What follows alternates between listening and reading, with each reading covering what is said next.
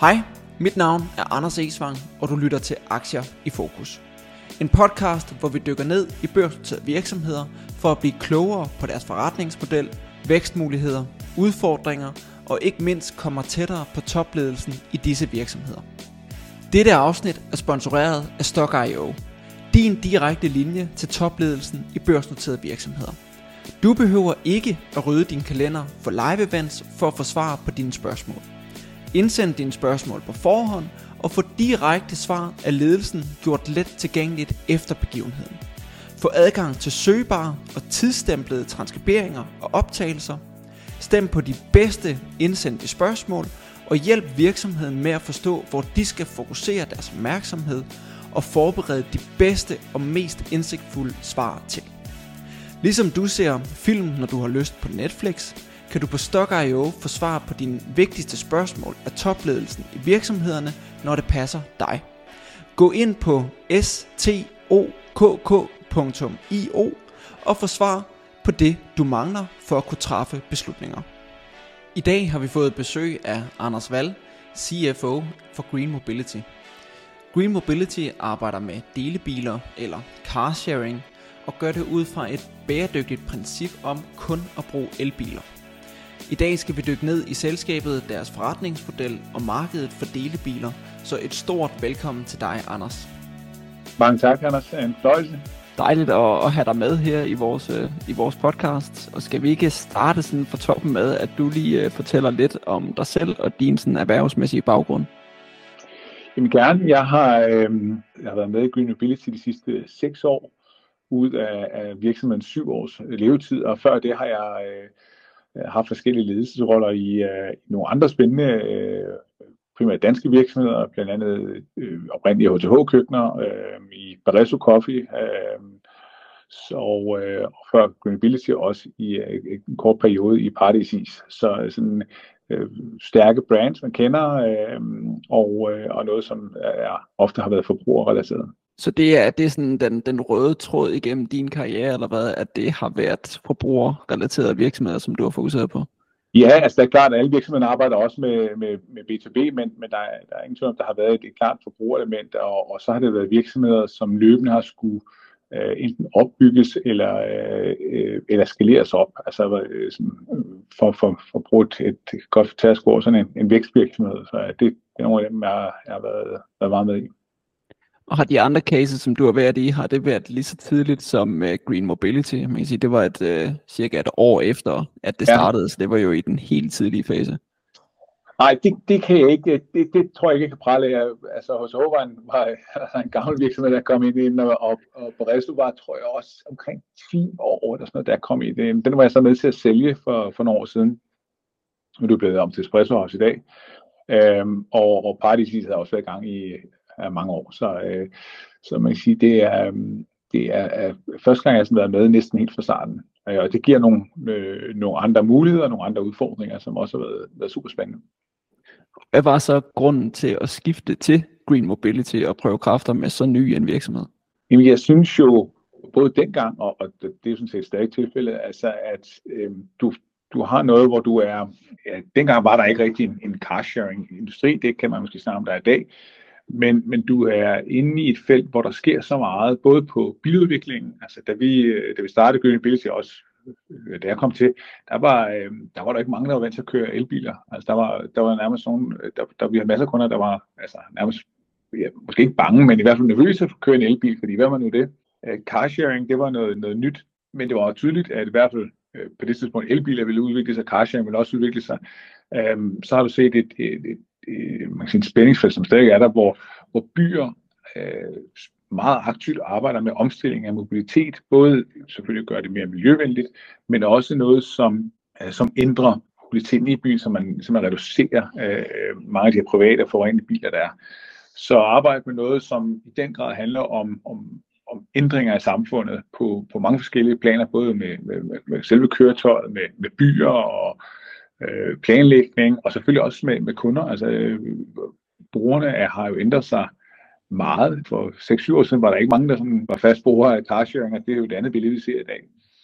Så jeg tror ikke, der er der er mange industrier, som har været så omstillingsparate, det jeg ved ikke, det bare, men, men i hvert fald været, været igennem sådan nu, og stadig er en kæmpe udvikling. Altså, øh, byer er jo, øh, nogle af dem er kun lige startet med, at man ser på omstilling, så, så det synes jeg, det er fascinerende. Øhm, så har vi fra starten været, haft et kæmpe fokus på, at det skulle være en grøn virksomhed, altså at vi kun kører med elbiler. Øh, vi har aldrig haft andet end elbiler. Og, og det er også en af de ting i starten, der, der, der, øh, der tænker man, ah, er det nu smart? Altså, det var måske økonomisk øh, finansielt lidt, det måske været lidt klogere dengang i hvert fald, at have nogle, nogle benzin- og dieselbiler, men, men det troede vi fast, øh, fast på. Og, og vores stifter havde også en, en, en, havde en klar holdning til, at øh, jamen, i fremtiden, så vil biler, eller byer, måske, byer vil kræve, at sådan nogle som os er, er elbiler. Og den fremtid, han talte om, den står vi i i dag, så, så det er jo sådan rigtig godt set. Så det har været nogle af de ting, den her meget omfattende omstilling og udvikling, som vi, vi står i, den, øh, den synes jeg var og stadig er super spændende. Og nu har du selv sådan nævnt lidt omkring det med, med carsharing og med, med elbiler, men måske vi lige sådan skulle beskrive, hvad er det sådan helt konkret, at Green Mobility laver? Ja, gerne. Altså, og der ryger lidt på engelsk ord ind, fordi carsharing er det begreb, vi, bruger, men, men på dansk vil det være bildel, bildeling, og, og det, det er ikke rigtigt, om vi har et ord for det på dansk, men, øh, men øh, det, det, sådan er det med så mange ting, vi, vi adopterer nogle engelske ord. Men, men grundlæggende handler det om, at du ikke behøver, du behøver ikke eje din egen bil. Uh, vi stiller en bil til rådighed for dig, når og hvor, hvis der er nogle grænser for, for hvor, men, men når du har brug for det. Uh, og at du kan bruge bilen udelukkende i den tid, du har brug for det. Altså, hvis, vi har, hvis man ejer sin egen bil, jamen, så har man den jo stående hele tiden, og øh, det, det, der er lavet masser af undersøgelser, der viser, at private biler de holder gennemsnit stille over 23 timer i døgnet. Så, så ved man i hvert fald, hvor bilen er. Øh, så kunne du, kunne, kunne du gå ud og lege eller korttidslease en bil. Øh, men så er der stadig masser af tid, hvor du ikke bruger den. Vores bil, den, øh, den finder du gennem vores app. Øh, det kan være, der står en lige ude foran på vejen, det kan være, du skal ned rundt om hjørnet. Øh, I vores app, der kan du reservere bilen, og så når du kommer hen til den, så låser du simpelthen bilen op i appen, og så kan du køre. Og så må du jo selv bestemme, om du vil køre en tur på 5 minutter, eller du vil køre i princippet to dage i den. Det betaler du selvfølgelig, tiden øh, dikterer selvfølgelig, hvor meget du betaler, men, men du, kan, du kan starte med at betale per minut. Og det har vi det valgt at gøre så enkelt som overhovedet muligt. Bilerne findes inden for et geografisk område, det er det, vi kalder en, en operationel zone. Øhm, og, og det har lidt at gøre med, at, at hvis bilerne var spredt i for eksempel hele Danmark, så vil vi have svært ved at servicere dem. Så vi har en, en zone omkring København, som spænder i dag over 100 kvadratkilometer. Vi er også ude i, i Lyngby, vi er også ude i Roskilde osv. Øhm, og inden for den zone kan man finde bilerne. Det unikke i det, vi gør, vi, vi arbejder med det, der hedder free float car sharing. Der findes også noget station-based. Øhm, men free float betyder, at bilen de står frit tilgængeligt på offentlig vej. Det vil sige, det betyder, eller det betyder også, at du behøver ikke aflevere bilen det samme sted, du tog den. Så det kan være, at den holder ude foran øh, dit øh, kontor nu, og du skal ud til et møde, jamen, så tager du den derhen og parkerer den ved mødet, og, øh, og så er der formentlig en, en anden kunde, som tager den i mellemtiden og kører et andet sted hen. Og så, når du kommer ud igen, jamen, så står der en bil lidt længere ned i gaden. Så det er sådan en dynamisk bevægelse i floden øh, øh, i hver af vores, øh, vores byer. Og er det unikt for jer, at I arbejder med, med den del af det, øh, hvis man ser sådan på, hvad der ellers findes i markedet, eller har I andre, kan man sige, lignende selskaber, som også bevæger sig i det felt? Altså, vi, ja, vi har et par konkurrenter. Øh, vi, er, vi er blandt de få, som driver en ren elbilsflåde. Øh, der er, vi har, øh, vi har flere konkurrenter, både i, i Danmark, men også i, i de andre lande, vi er i, og også i, i det øvrige Europa, øh, som, som driver enten på samme måde som os, altså free så kan det være, at de har benzinbiler og dieselbiler i flåden også. Øh, og så har vi dem, der hedder station-based, og, og modsat vores, som, som er sådan, øh, frit tilgængeligt på vejen, så er station-based, som navnet måske siger, jamen, der er nogle, nogle faste holdepladser, altså bilerne har reserveret parkeringspladser, og man skal præbooke dem, og typisk skal du også aflevere bilen samme sted. Så der er du lidt mere låst i, i din fleksibilitet. Vi er ikke de eneste, det plejer jeg egentlig at sige, og det mener jeg stadig det er, det er faktisk en fordel. Altså, øh, øh, det er altid godt med konkurrence, det er i hvert fald for, for, øh, for kunden, men, men det er jo stadig noget, der sådan er relativt nyt. Nu har vi været i gang i syv år, men, men det er med til at øge den her omstilling. Det er også med til at øge, at der er altid et udvalg af biler. Øhm, så øh, så det, det, det er fint med konkurrence. Selvfølgelig er der et eller andet øvre niveau for, hvor mange, hvor mange kan vi være i en given by. Men, øhm, men vi har ikke, øh, jeg, jeg, jeg ser ikke de store problemer i, øh, i vores konkurrenter. Og hvilke byer er I i dag? Du nævnte selv øh, en del byer omkring øh, kan man sige, København og, og på Sjælland, ja. men hvis vi sådan tager sådan det overordnede blik af, hvor I er hen i dag, hvor, hvor befinder I jer så?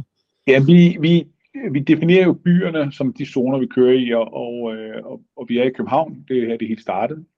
Øhm, I København har vi nogle mindre, det vi kalder satellitzoner rundt omkring, der gør, at vi også dækker sådan noget som Roskilde, men det hører under det, vi kalder København. Øh, så er vi i Aarhus, øh, så har vi, øh, det er de to primære steder, vi er i Danmark. Så er vi i Helsinki i Finland, øh, vi er i Amsterdam i Holland, og så i Belgien er vi i Antwerpen, Gent og Bruxelles. Så samlet set er vi i syv byer fordelt på fire lande. Det er jo nogle forholdsvis store byer. Er det et, et kendetegn for, for jeres service, at det skal være sådan rimelig store byer, for der er plads til en service som Green Mobility, eller kunne I i princippet også være i en, i en mindre by? Det er en af de ting, vi, vi arbejder meget med, fordi det er jo klart, man kan sige, jo mindre by vi kan drive vores forretning i, jo flere muligheder er der for ekspansion. Der er indtil videre bare også et, et, et billede af, at når vi når ned i en vis størrelse, øh, så er der ikke nok, altså der er ikke nok det, vi kalder intradag mobilitet. Altså der er ikke bevægelse i løbet af dagen. Det er der selvfølgelig, men der er bare ikke nok af det. Uh, der er en klar tendens til, at man, jo større byen er, jo mere sker der i løbet af dagen. Uh, og et godt eksempel er, hvis man, hvis man har været i London eller Paris eller noget andet, altså uanset hvornår på dagen, så er der altid bevægelse i byen. Og øh, nu tror jeg ikke, jeg skal nødvendigvis nævne nogle mindre byer, men, men der sker bare noget, når du kommer ned under en vis størrelse. Vi arbejder typisk med byer, der, er, der har over en kvart million indbyggere. Øh, men men vi, vi arbejder også samtidig enormt meget med, hvordan kan vi tage det til det næste niveau af byer. Altså, øh, du siger Roskilde er et eksempel. Øh, den har vi operationelt kædet sammen med København. Øh, der er også relativt meget trafik mellem Roskilde og København. Så, så vi kigger hele tiden på, det skal være et sted, der kan understøtte forretningen i, i den form, at bilen skal køre mere end en eller to ture om dagen, ellers så giver det ikke mening. Hvad så hvis vi kigger på sådan processerne i det med at lave en delebils øh, service, som, som I laver? Hvad er det for nogle processer, man sådan internt skal have styr på, for at det overhovedet kan, kan lade sig gøre og give mening forretningsmæssigt også?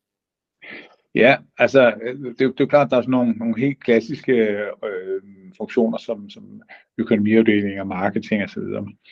Øh, så er en af de ting, som, øh, som i hvert fald er unikke for os, er, at vi er, vi er drift 24 timer, 365 dage om året. Vi har aldrig lukket. Øh, det er vi ikke de eneste virksomheder, der har det. Er der et stykke andre, der også har. Men det kræver noget i form af, det, det kræver noget i vores callcenter, altså at man altid kan få fat i os. Og det er, øh, vi har nogle, nogle konkurrenter, som har valgt at sige, at men efter klokken, for eksempel klokken 9 om aftenen, kan du ikke få fat i os før næste morgen. Der har vi en holdning det her det er en serviceforretning, vi driver. Øhm, og øh, hvis du som kunde har et problem klokken 2 om natten, hvor du er ude og køre en af vores biler, så, så er vi der for at hjælpe dig.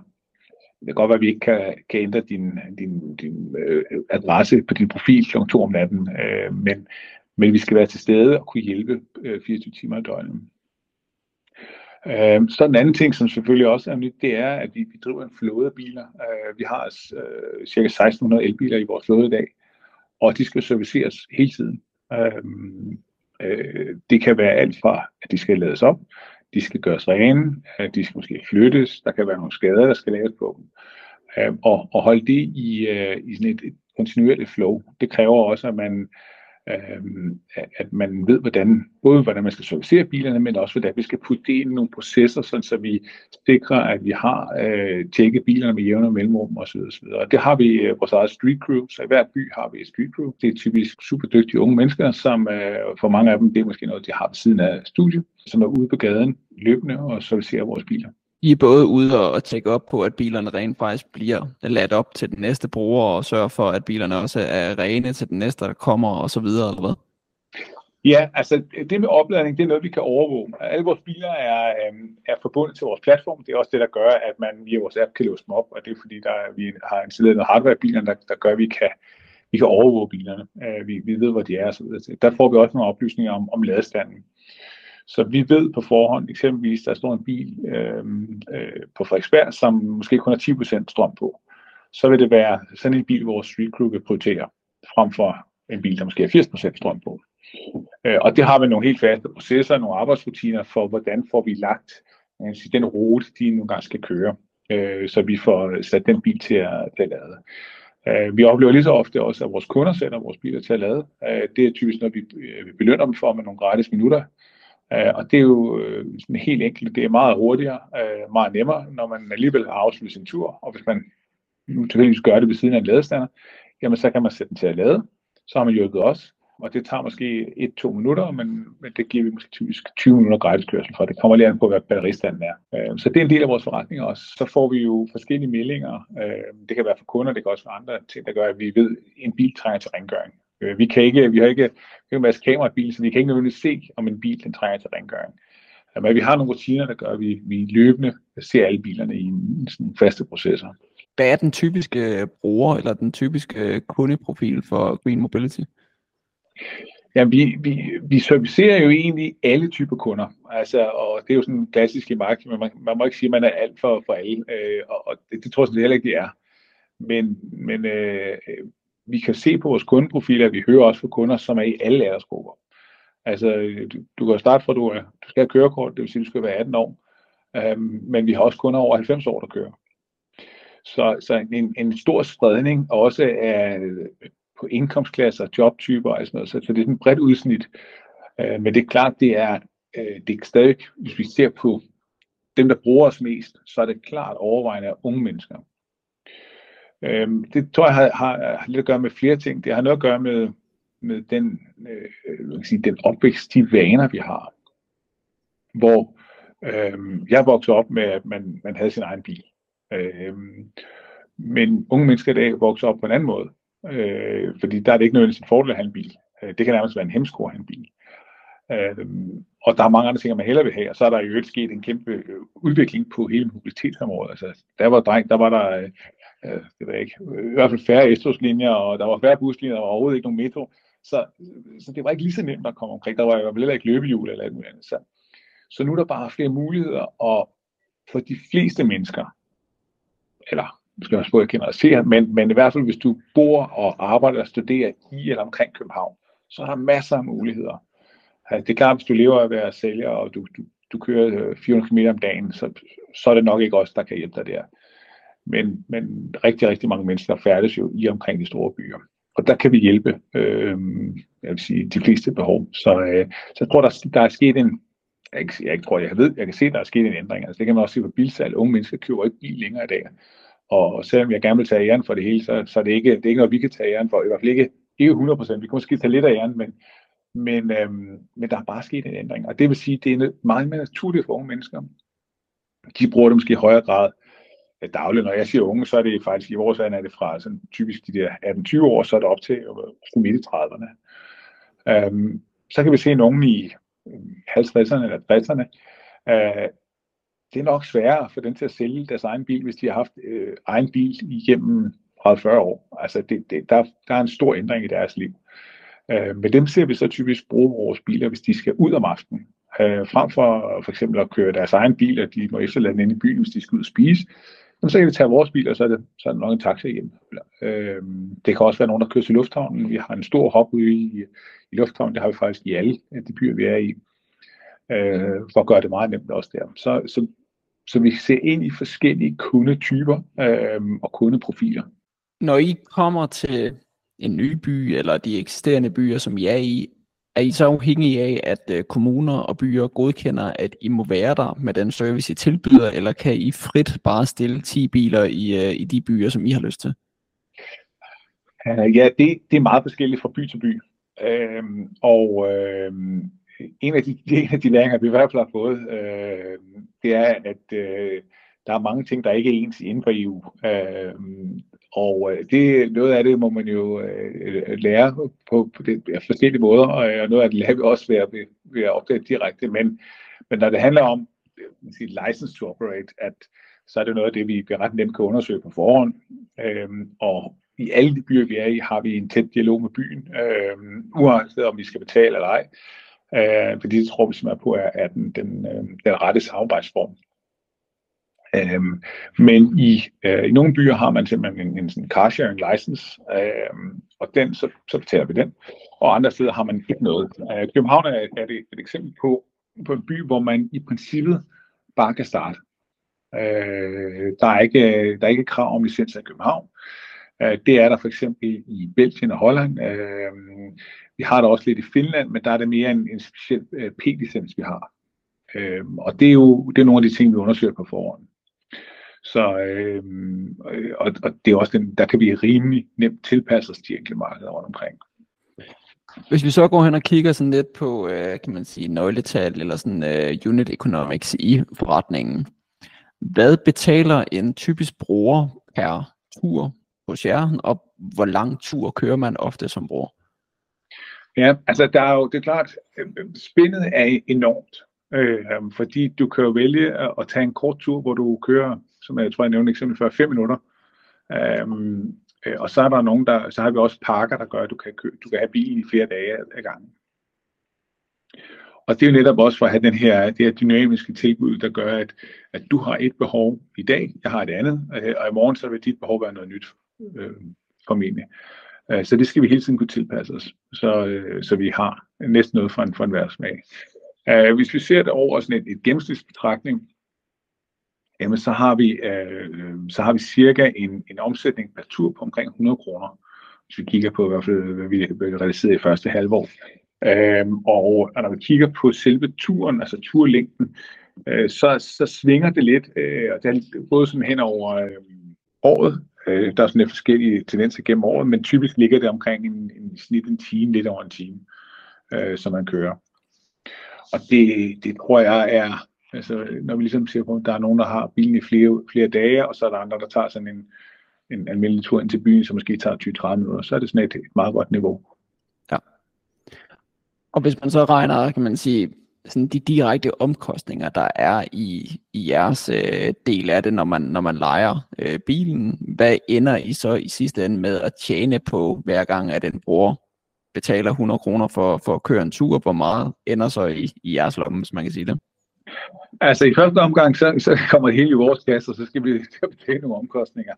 Øh, og nu er det sådan, at, øh, at i øh, København, der, øh, der har vi en profitabel drift på, på den flåde, vi har her, øh, men i de øvrige byer, der, øh, der er vi ikke profitable endnu.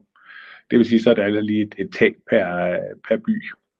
Men, men omkostningsmixet er nogenlunde det samme øh, på tværs af byerne. Uh, vi plejer at sige, at, uh, eller øh, jeg plejer at sige, typisk ser vi ind i, at en bil uh, koster os omkring 8.000 kroner i omkostninger om måneden, uh, alt inklusiv. Altså, hvad koster det at drive en by øh, per bil? Det kan godt svinge lidt, og det er typisk, hvis der er, en, hvis der er parkeringsudgifter i en by, og det er der ikke en anden, så er det en af de ting, der kan, kan variere lidt. Men, men det plejer ligesom at være den, den, det er den tommelfingerregel, vi, vi arbejder efter. Og så, øh, så kan man sige, så er der selvfølgelig et arbejde med, kan vi, hvad kan vi gøre med nogle af de omkostninger, nogle af vi kan reducere og optimere på, øh, og så handler det om at få omsætningen per bil op. Altså, og, og helt enkelt så at få omsætningen op over de 8.000, øh, så er byen i sig selv, øh, så er den profitabel. Øh, og det er noget, vi har, vi har egentlig, man kan sige, øh, forsøgt at, at gøre det sådan rimelig øh, gennemsigtigt også, sådan så det er noget, vores investorer kan følge med på, på vores øh, faste kvartalskald, hvor, hvor, hvor vi rapporterer hvert marked på de her nøgletal. Øh, fordi det gør, at man ligesom kan følge med, okay, nu kan vi se, at det marked er på vej til, til at blive profitabelt, det marked er på vej til at blive profitabelt osv. Øh, så det er sådan en, en, en, øh, altså set, en, en meget god måde at gøre det på, som er øh, også fordi det kan sammenlignes på tværs af markedet. Er det i jeres forretning, er det udelukkende brugerne, der betaler, eller har I andre indtægtskilder, som for eksempel øh, byerne, der betaler for at stille til rådighed, eller øh, sige, annonceindtægter på bilerne, eller er det brugerbetalinger, som I lever af? Altså, jeg vil jo, jeg vil jo elske, hvis byerne gerne vil betale os noget for, for at stille byerne til rådighed. Det, det er desværre ikke tilfældet. Øhm, øh, så, så det er altså lang, lang overvejende, jeg vil sige, øh, ja, princippet, det hele er brugerbetaling. Øh, så har vi nogle omkostningsreduktioner, øh, altså nogle af de markeder, vi har været i, der har været nogle forskellige tilskud på, på nogle elbiler og sådan noget, men, men det indgår ikke som en del af vores omsætning. Øh, vores omsætning er 100% øh, drevet af vores, øh, vores øh, kunder og det forbrug, de har. Og hvis vi så kigger på, kan man sige, hvor I er i dag, og hvor I gerne skulle hen i fremtiden, hvordan vækster man så bedst en forretning, som Green Mobility ser ud i dag? Er det flere brugere i de nuværende byer, flere biler i nuværende byer, eller nye byer? Eller hvordan vil du fordele væksten imellem de tre ben lige nu? Ja, det nemme er jo at sige all of the above, men, men, øh, men, øh, men øh, det er ikke nemt, kan man sige. Altså, det, vi, vores, vores vækst øh, og, og kommer fra forskellige områder, det er helt naturligt. Altså, på den korte bane, så har vi fokus på de byer, vi er i i dag. Og øh, det handler om at både vækste kunder, men også vækste brugen i bilen, altså det vil sige de eksisterende kunder, der kører mere. Øh, men det kan også være øge floden.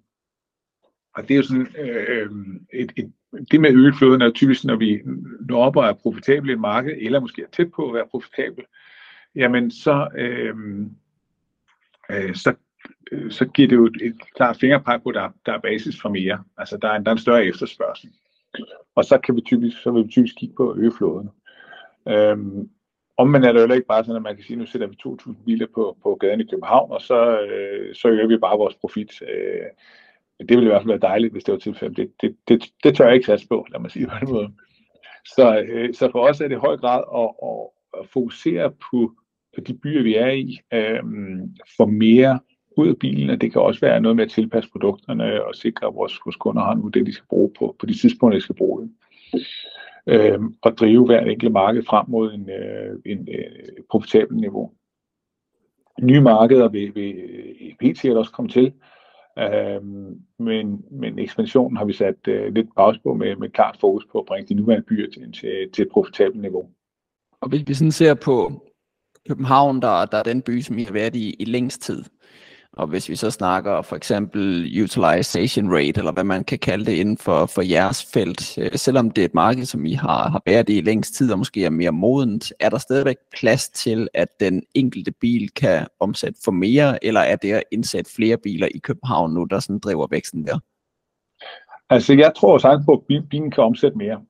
Det er noget af det bliver sådan lidt teoretisk udregning, men det er også noget af det, der er baseret på tid. Altså, hvad er realistisk? Fordi en bil kommer jo aldrig til at køre 24 timer i døgnet. Øhm, øh, vi sover alle sammen, og der er nogle tidspunkter, hvor vi ikke bevæger os og sådan noget. Så, øh, så du vil sige, i dag der ligger vi typisk øh, med, med måske omkring 4 timer i København i snit.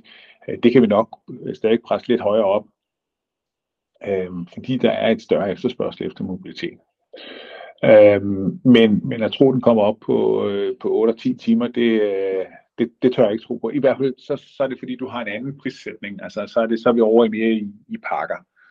Øhm, og, og det er også noget af det, vi hele tiden arbejder med, det er produktmix. Altså, hvordan sikrer vi, at, at du har det bedst mulige produkt til, til det givende behov, du har. Ja. Og det, det var så, hvis vi kigger på, på en by, der har været i gang i lang tid. Hvad så hvis vi kigger på nogle af de sådan lidt nyere byer? Hvordan ser økonomien ud, når man starter en ny by op? Og hvor lang tid tager det typisk, hvis man kan sige noget om det, før det rent faktisk begynder at være en, en forretning i den by? Jeg plejer ofte at sammenligne det med det, at du, at du åbner en tøjbutik nede på gågaden, eller, eller hvor det nu må være. Altså, det, det er jo sådan klassisk, for data, så har vi alle omkostningerne. Vi har øh, købt bilerne ind, øh, vi har nogle medarbejdere, vi har måske også brugt marketing, øh, og så øh, nu skal der kunder ind i forretningen. Så det er ikke fordi, det er så meget anderledes egentlig som andre, andre øh, butikker. Øh, vi har bare voldsomt mange omkostninger, fordi vi har mange biler typisk. Øh, det vi typisk ser på, det er, at en by skal ramme et break-even niveau inden for tre år, fra vi starter. Meget gerne før, selvfølgelig, sådan er det jo helt naturligt, men, men det er typisk det billede, vi ser. Så er der, øh, vil der altid være variabler. Øh, det har noget at gøre med, hvor stor byen er. Alt andet lige, så vil en større by gå hurtigere. Øh, det har også noget med floden at gøre. Øh, at, at det er klart, at hvis vi, hvis vi putter for mange biler ind, så kommer det til at tage længere tid. Øh, men det er, sådan, det, det er sådan generelt det, vi ser, og hvis vi kigger gennem på vores byer, så har det egentlig, været, har det egentlig øh, udviklet sig meget pænt i det niveau og i den retning. Øh, det er klart sådan noget som, som covid, det driller lidt, når vi kigger historisk. Altså, øh, havde nogle perioder, vi var påvirket af det, og Belgien, som er et af vores, vores stærke markeder, jamen der var, havde man jo lockdowns, altså i en langt større grad, end vi, vi så i Danmark. Øh, og så er det klart, så folk bevæger sig bare ikke rundt på samme måde. Øh, så der, der, der er en forsin- der, i sådan et tilfælde er der en naturlig forsinkelse i vores treårsplan. Øh, men vi så også efter covid, at, at den øh, faktisk øh, udviklede sig rigtig pænt igen og var tilbage på et andet spor. Så, så det er jo sådan lidt mere med at holde snuden i sporet, øh, og der vil, der vil selvfølgelig kunne komme nogle ting ud fra. Um, så er det klart, når vi så kigger, og hvis man, øh, hvis man øh, nu kigger på nogle af vores, øh, på vores halvårs og, og, og første kvartal for i år, jamen, men så er der også sket noget, at vi har flyttet rundt på nogle biler, det gør, at, at når vi lige pludselig flytter flere biler ind i et marked, så på kort sigt, så vil omsætningen på bil i hvert fald falde. Øh, fordi de biler, der vi øger med, de skal, lige, øh, de skal optage noget, noget omsætning. Øh, men men øh, det er sådan det generelle billede, vi ser på, det er, at der skal gå det her cirka tre år, Øh, vi har også øh, tidligere opereret med, med man kan sige, sådan en tommelfinger, det koster omkring en, en 3 millioner euro i de tre år. Altså det, det, det cashflow, der skal investeres i, i driften. Uh, og det igen, det er klart, altså hvis man gik ind i, uh, i, i en kæmpe by med, med 1000 biler, så vil det tal nok være større. Men det er sådan det gennemsnit, vi kigger på. Kan man sige noget om, hvad profitmarginen ligger på per by eller per bil, når en, når en by er sådan fuldt kørende eller moden nok, til man kan sige, at det er et modent marked? Ja, det, det, det kan man faktisk godt. Det har vi øhm, selv, øh, og det var også tidligere prøvet at lave lidt, lidt guidance på. Altså, man kan sige, det her niveau øh, på, på, med et omkostningsniveau på omkring 8.000 per bil, øh, så skal en bil øh, i en modne by, den skal op og omsætte for i hvert fald 10.000 eller mere. Øh, det vil sige, at du kigger på en profitmarken på, øh, på som minimum 20 procent. Øh, og det har vi egentlig kunne, øh, det har vi kunne realisere i København øh, og, og bevise her. Øh, vi har øget flåden her øh, tidligere, der gør, at, at vi dykker lidt i omsætningen, men den er egentlig godt på vej øh, op i, øh, i det omsætningsniveau igen. Så, øh, så det, er, øh, det er fuldt ud øh, realistisk, øh, og vi har også, vi har også præsteret det. Øh, og jeg kan ikke se, at der er noget i vores øvrige markeder, der, skulle, øh, der ikke skulle lade sig gøre der. Altså på samme niveau. Hvad så med, med de andre markeder, som er i i dag? Hvilke af dem vil du vurdere har det største potentiale sådan fremadrettet? Det vil være der, hvor der er alt lige er et størst kundegrundlag.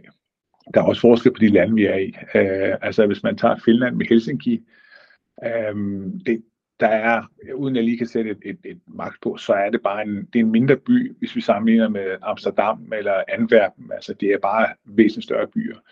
Så så øh, ikke fordi vi har, øh, har, har mindre ambitioner i Finland egentlig, så er det bare det er et andet marked. Øh, det har også noget at gøre med, at vi har en anden, vi har, mindre, vi har også en mindre flåde i Helsinki. Altså, der har vi 150 biler i dag. Øh, det, det tror jeg er fint øh, et godt stykke tid nu, hvor øh, Belgien og Holland øh, vil formentlig være dem, der kan vokse hurtigere, fordi igen, du har større byer, øh, du har flere mennesker. Øh, og så har du jo også, øh, nu har vi øh, tre byer i Belgien, men i Holland har du potentielt også andre byer, man kunne gå ind i. Når, når vi så snakker delebiler, vi snakker også øh, om elbiler, så er det jo svært ikke at nævne ESG eller bæredygtighed eller andre ting i, øh, i den dur. Hvor meget sparer man typisk i CO2 ved at bruge en delebilsløsning, i stedet for måske at, at eje sin egen bil? Ja, altså det, selvfølgelig kommer det jo lidt an på, hvad det er for en bil, man ejer. Øhm, men det er noget af det, som har ligget øh, også meget på sinden fra, fra dag et, også kvad det valg, vi lavede med elbiler. Altså, at vi vil være en grøn virksomhed, og det er noget, vi står ved. Vi fokuserer, når vi laver ESG-tal og, og, og målinger, så fokuserer vi på den brug, vi har i bilen. Øh, hvad der sker, altså hvordan bilen bliver produceret, det er selvfølgelig noget, vi følger med i, ligesom så mange andre, men vi er nødt til at forholde os til den drift, vi har. Øhm, den måde, vi opgør vores, øh, øh, vores CO2-tal, er, øh, er en relativt konservativ måde, øh, og det er fordi, vi, vi vil gerne være helt sikre på, at vi kan dokumentere det. Øhm, og, og den måde, vi gør det på, det er, at EU øh, hvert år eller hvert andet år, hvordan de opdaterer det, så laver de nogle, nogle tal for, hvad en gennemsnitlig ny bil udleder i CO2 per kilometer. Og det er vel at mærke en lille bil, altså en bil, der er i sammenlignelig størrelse. Så det kan vi lave, en, en, en, og det har vi selvfølgelig fuld kilder på, de fremgår også af vores øh, årsrapport og ESG-rapport. Um, øhm, så den faktor uh, kan vi sige, at vi ved, hvor mange kilometer vi kører, så kan vi udregne, hvor meget CO2 vi sparer, uh, sammenlignet med, hvis du har kørt i en tilsvarende lille bil. Så kan man begynde at sige, at der er også mange, der kører store biler, der er også nogle, der kører ældre biler, der forurener mere. Men det er nogle tal, jeg ikke kan dokumentere. Øhm, og øh, derfor har vi valgt at sige, at vi holder os til det, vi kan dokumentere. Øhm, og det er nogle gange, hvor man siger, jeg ved, vi reelt nok sparer mere CO2, men, men vi vil gerne kunne være helt transparente i den måde, vi, vi kommer frem til det, og derfor så, så har vi den lidt mere konservative tilgang til det. Men det er noget, vi måler løbende på de ture, vi kører. Jeg er med på, at der er også nogen, der så kører i, i private elbiler. Det bidrager selvfølgelig. Det, dem ændrer vi ikke så meget ved. Uh, men en af de ting, vi også kigger mere og mere ind på, det er, hvor, hvordan man kører sammen. Fordi igen, der er forskel på, hvis, hvis man kører en af en i privatbiler, og hvis vi kan få flere mennesker til at køre sammen, uh, så har vi også uh, sparet noget på det. Så kigger vi selvfølgelig meget ind i, hvad har vi af andre områder, hvor vi kan genbruge eller på anden måde øh, belaste miljøet så lidt som muligt. Det er for eksempel i, i reservedele, øh, genbruge bilerne, øh, genbruge dele, øh, kan, vi, øh, kan de gå til noget andet end at bare blive til, øh, bare blive til skrald. Øh, et godt eksempel er, at hvis vi har en, en bil, hvor der er kommet en, en bule i døren, jamen, så piller vi døren af, så har vi en ekstra dør stående på lager, øh, så vi hurtigt kan montere en ny dør. Det er forhåndentlig også, at vi har mange af de samme biler. Øh, for os forretningsmæssigt, så kommer den bil til hurtigt tilbage på gaden, og den kan komme ud og køre ture og lave opsætning. Og så imens, så retter vi den bule ud, der nu er i den her dør, og så går den dør tilbage på lageret og er klar til at blive sat på en anden bil. Er det et salgspunkt, der er vigtigt for jeres kunder, altså ESG, eller er Green Mobility valgt på grund af den service, I tilbyder frem for kan man sige, bæredygtigheden i det? Det er jo selvfølgelig det, det er jo forskelligt fra, fra kunde til kunde. Øhm, men jeg synes, vi oplever, øh, at det er klart, vi er jo øh, som mennesker, så skal det her være nemt. Altså, vores liv skal være nemt. Og, og det vil sige, step 1, det er convenience. Så når vi skal have mobilitet, så for langt de fleste, så handler det om, hvor er den nærmeste løsning. Altså, er det en green mobility, der holder tæt på, eller er det noget andet, der holder tættest på? Det er vores opgave baseret på vores data, øh, også at sikre, at vores biler står og er fordelt de rigtige steder. Øhm, men så er der den anden ting, og det er noget, vi oplever stigende øh, grad, altså hvor, hvor netop det, at vi er en grøn virksomhed, betyder noget. At der er flere og flere, som gerne vil lave, øh, eller gerne vil sikre, at de bidrager positivt til, til byens miljø på den her måde. Øh, og vi har også kunder, der gerne går længere for at få en, en, en grøn elbil. Øh, så og også når vi laver kundeundersøgelser, er det også noget af det, vi kan se, der fylder mere og mere for vores kunder, altså at, at de øh, dermed også bidrager til, til byens miljø.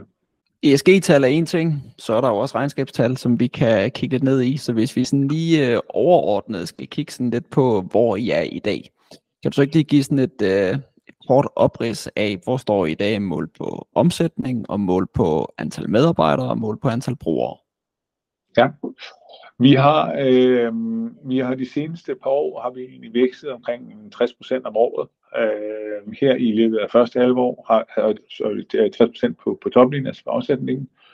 Øh, vi øh, gik ud af 22 med en, med en omsætning lige under 100 millioner, og har her i første halvår realiseret en omsætning på lige under 55 millioner, øh, som er en godt 30 procent vækst sammenlignet med sidste år øh, og er sådan set inden for, for de forventninger, vi også havde. Så ser vi på, øh, på kunder. Øh, der er en løbende tilgang. Vi har i dag lidt over øh, 250.000 kunder fordelt på vores markeder. Øh, størstedelen er stadig i København. Det er her, vi har det, det største marked, det ældste marked. Øh, og det vækster også øh, i en god rate øh, måned for måned, kvartal for kvartal. Og i dag er vi lidt under 100 medarbejdere på tværs af, af hele gruppen, så vi er på mange måder, og hvis man, hvis man så lige tænker ind, at vi er i syv forskellige steder, så er det sådan en, en relativ lean organisation. Øh, det er også noget af det, vi har brugt en del fokus på at sikre, at, at vi har at vi har mange centraliserede funktioner, uh, som er på vores kontor her i København. Uh, sådan som marketing, uh, finance, callcenter. Vi har et callcenter her med unge mennesker fra forskellige steder i Europa, der gør, at vi kan svare telefonen på forskellige sprog øh, men også sikre, at vi rent faktisk kan have telefonen besvaret 24 timer i døgnet, frem for hvis vi skulle have 4-5 forskellige callcenter. Øh, det vil simpelthen blive for dyrt. Så en, en lille lokal organisation, øh, lokal team med fokus på, øh, på flåden, og sørge for, at den er køreklar, og så er meget af det centraliseret her i København. Og hvor meget af den omsætning kommer fra, kan man sige, du har snakket om forskellige parker og så videre, hvor meget kommer fra det, man kan kalde abonnementer, og hvor meget kommer fra det, man måske kunne kalde som forbrug? Ja, altså vi har, øh, vi har en, en, en del af øh, kunder, der kører på, øh, på abonnement, altså det vil sige, det er det, vi kalder Green Saver, det er, hvor man har en fast månedlig øh, abonnement, og så har man billigere brug af, af, øh, af tjenesten. øh, abonnementskunder tegner sig for en, en, en væsentlig del af vores forretning i dag. Øhm, men forbruget øh, samlet set er stadig den største del. Nu har du også nævnt, at øh, kan man sige, profitmæssigt, EBITDA-mæssigt ligger I ikke i plus i dag. Så måske vi også lige skulle have sådan de overordnede tal med på den side. Hvordan ser det ud, hvis vi går sådan lidt ned og kigger på, på de forskellige tal på bundlinjen her? Jamen, vi har jo, øh, som nævnt, at vi jo at vi samlet set er vi stadig tabsgivende. Øh, og, øh, men, men samtidig også øh, øh, sat et klart mål for, at virksomheden skal være profitabel næste år. Um, og det er noget, vi hele tiden arbejder på, en, en forbedring, og, og det er noget, vi gør kvartal for kvartal. Um, vi havde i, i første kvartal tabte vi um, omkring 17,5 millioner, og i andet kvartal var vi nede på omkring 10 millioner, vi, vi tabte. Som siger, det er stadig mange penge, men, men det er også noget af det, der, øh, der er stor fokus på at bringe ned kvartal for kvartal og måned for måned. Og, og det er jo sådan, det, vil sige, det er også nogle klassiske discipliner, at, at drive vores forretning bedre, spare nogle penge på omkostninger, hvor det er muligt, og selvfølgelig bygge noget, noget omsætning på. Øh, og det lyder dejligt enkelt. Øh, og det, øh, det er det selvfølgelig ikke. Det er hårdt arbejde hver eneste dag for, for hele vores team. Når man så som investor kigger på, på de forskellige regnskaber igennem, kan man sige kvartal for kvartal, er der noget sæsonudsving, man skal være opmærksom på her, at i nogle sæsoner har højere omsætning end andre sæsoner, og dermed måske også et lavere underskud end, end andre kvartaler? Altså typisk siger vi, at Q1 er, er et dårligt kvartal. Der er lidt flere ting, men typisk er det jo den her, du også ser detaljhandlen generelt, Altså når vi lige har flyttet den af op, i, op til jul øh, med alt fra julegaveindkøb og julefester og hvad ved jeg, øh, nytårsfester og så videre, der givet maks gas. Og så kommer vi ind i januar, og så skal vi alle sammen på slankekur, så vi skal i hvert fald ikke ud og spise, vi kan ikke ud og shoppe. Øh, jamen, så bevæger vi os også mindre. Øh, så typisk er januar øh, og, og det er så også februar en, en sværere måned. Øh, så kan vi opleve, øh, at det er også det, der kan ligge nogle forskelle i vores markeder, at at Finland som, som det mest nordlige marked kan have en noget strengere vinter, end vi oplever i de andre markeder. Altså, hvor man jo nogle år, jeg tror det var forrige år, hvor vi oplevede, altså byen var nærmest sned inde. De gik op mod to meter sne i Helsinki. Jamen, så, så, så er det bare en anden form for lockdown. Altså, så, så bevæger folk sig ikke. Altså, det er måske en uge eller sådan noget, det svarer, men, men det må vi så øh, indarbejde. Men det er typisk øh, det, den del, vi ser sæson. Øh, så kan det være lidt om sommeren, øh, når folk tager væk. Øh, det prøver vi så at kompensere for med vores pakker. Altså, der er nogen, der rejser ud i landet. Øh, de har ikke til at bruge vores tjeneste, men så er der måske nogle andre, der kører sommerhuset, og de, øh, de vil gerne have en syvdagspark til vores, øh, til, i vores tjeneste til at tage en af vores biler med i sommerhuset. Øhm, hvis vi så kigger sådan lidt øh, fremad, hvad guider I så for det, for det nuværende regnskabsår? Hvad forventer I at kunne realisere her? For 2023, der har vi forventninger om at uh, realisere uh, i uh, intervallet 120-130 millioner. Uh, det vil sige, at med, med godt de her 55 millioner i første halvår, så betyder det også, at der skal være en, en, en pick-up i efteråret. Uh, det er typisk også det, vi ser. Uh, og, og her skal der også uh, man skal tages med, at vi i starten af året flyttede nogle biler. Uh, vi lukkede to markeder og flyttede biler fra, ind i de andre markeder. Og de biler har, været, øh, har selvfølgelig taget noget tid om at samle øh, omsætning op i de nye markeder, så, så der er en, en lidt forsinket effekt i det.